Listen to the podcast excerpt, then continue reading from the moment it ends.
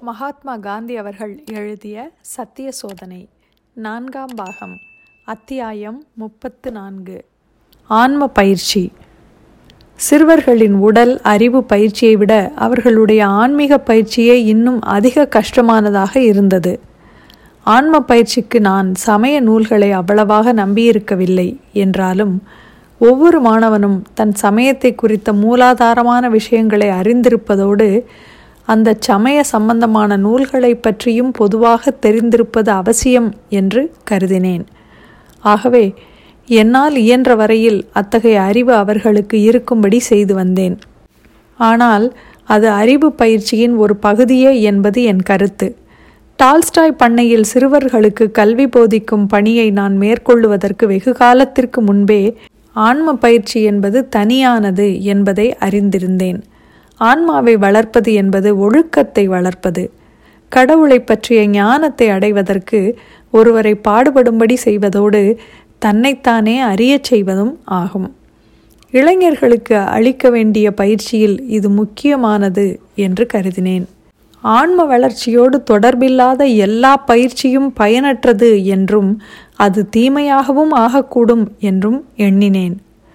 வாழ்க்கையில் நான்காவது நிலையான சந்நியாசிய ஆசிரமத்தை அடைந்த பிறகே ஆன்ம ஞானத்தை அடைய முடியும் என்ற மூட நம்பிக்கை இருந்து வருகிறது என்பதை நான் நன்கு அறிவேன்.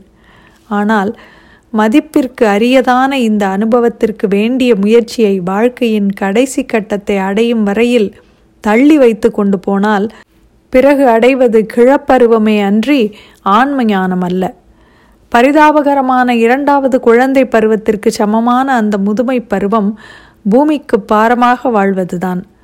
நான் குழந்தைகளுக்கு பாடம் கற்பித்த போதே ஆயிரத்தி தொள்ளாயிரத்தி பதினொன்று பன்னிரெண்டாம் ஆண்டிலேயே இந்த கருத்தை கொண்டிருந்தேன் என்பது எனக்கு நன்றாக நினைவில் இருக்கிறது. ஆனால் என்னுடைய இந்த கருத்துக்களை இதே முறையில் நான் அப்பொழுது எடுத்துச் சொல்லாமல் இருந்திருக்க கூடும் அப்படியானால் ஆன்ம பயிற்சியை அளிப்பது எப்படி? குழந்தைகள் தோத்திர பாடல்களை மனப்பாடம் செய்து பாடும்படி செய்தேன். நல்லொழுக்கத்தை போதிக்கும்போது நூல்களிலிருந்து அவர்களுக்கு படித்துச் சொன்னேன். ஆனால் இவையெல்லாம் எனக்கு திருப்தி அளிக்கவில்லை. குழந்தைகளுடன் நெருங்கி பழகிய போது நூல்களின் மூலம் அவர்களுக்கு ஆன்ம பயிற்சி அளித்துவிட முடியாது என்பதை கண்டேன். எப்படி உடலின் மூலமே உடற்பயிற்சியும் அறிவின் மூலமே அறிவு பயிற்சியும் அளிக்க முடியுமோ அவ்வாறே ஆன்ம சாதனங்களினாலேயே ஆன்ம பயிற்சியை அளிக்க முடியும். ஆன்ம சாதன பயிற்சியோ முழுக்க முழுக்க ஆசிரியரின் வாழ்க்கையையும் ஒழுக்கத்தையும் பொறுத்தது. ஓர் ஆசிரியர் குழந்தைகளின் நடுவில் இருக்கும்போதும் சரி தனியாக இருக்கும்போதும் சரி தம்முடைய குணத்திலும் செயலிலும் எப்பொழுதும் அதிக கவனத்துடன் இருக்க வேண்டும். ஓர் ஆசிரியர் மாணவர்களுக்கு பல மைல்கள் தொலைவில் இருக்கும்போது தமது வாழ்க்கை முறையை கொண்டு அந்த மாணவர்களின் ஆன்ம பயிற்சிக்கு உதவவோ தீமை செய்யவோ முடியும். நான் பொய்யனாக இருந்து கொண்டு உண்மை பேசும்படி மாணவர்களுக்கு போதிப்பது என்பது வீண் வேலை. தாம் கோழையாக இருக்கும் ஓர் ஆசிரியர் தம்மிடம் படிக்கும் மாணவர்களை வீரர்களாக்கி விடவே முடியாது.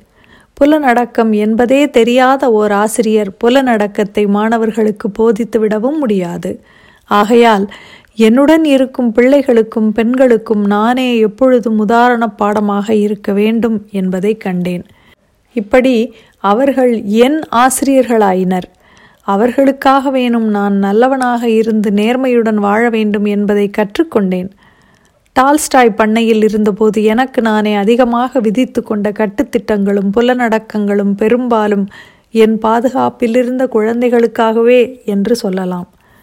அங்கே இருந்த பையன்களில் ஒருவன் முரடன் அடங்காப்பிடாரி.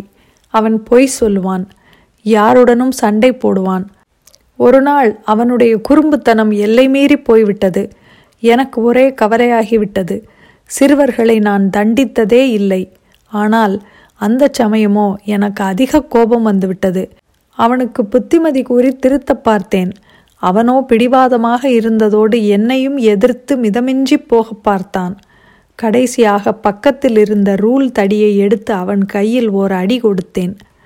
அவனை அடித்தபோதே என் உடம்பெல்லாம் நடுங்கியது.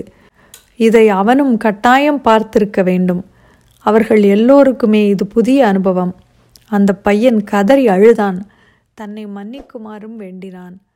அவன் அழுதது பட்ட அடி அவனுக்கு வேதனையாய் இருந்ததனால் அல்ல அவன் பதினேழு வயதுள்ள திடகாத்திரமான பையன்.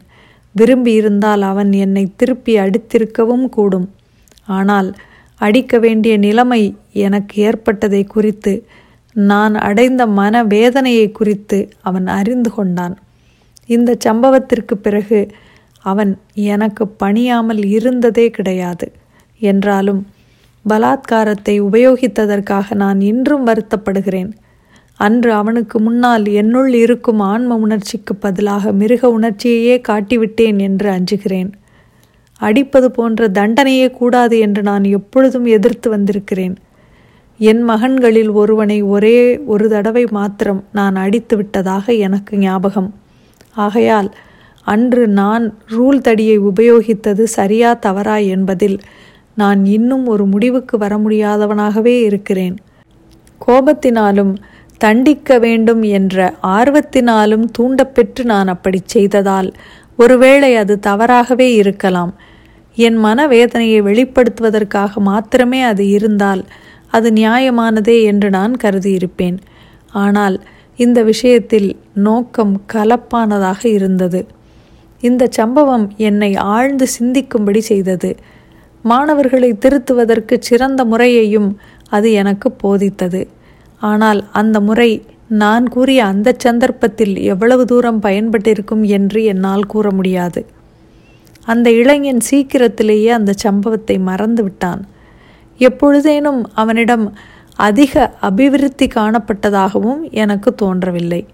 ஆனால் இந்த சம்பவம் மாணவர்கள் விஷயத்தில் ஆசிரியரின் கடமை என்ன என்பதை நான் நன்றாக அறிந்து கொள்ளும்படி செய்தது. சிறுவர்கள் தவறாக நடந்து கொண்டு விட்ட சம்பவங்கள் இதற்கு பிறகும் நடந்ததுண்டு. ஆனால் அடி கொடுக்கும் தண்டனையில் அதற்கு பிறகு நான் இறங்கியதே இல்லை. இப்படி என்னிடம் இருந்த சிறுவர் சிறுமியருக்கு ஆன்மீக பயிற்சி அளிக்க நான் செய்த முயற்சியில் ஆன்மாவின் சக்தியை மேலும் மேலும் நன்றாக நான் அறியலானேன். இத்துடன் அத்தியாயம் முப்பத்தி நான்கு முடிவடைகிறது. மீண்டும் அத்தியாயம் முப்பத்தி ஐந்தில் சந்திப்போம். நன்றி.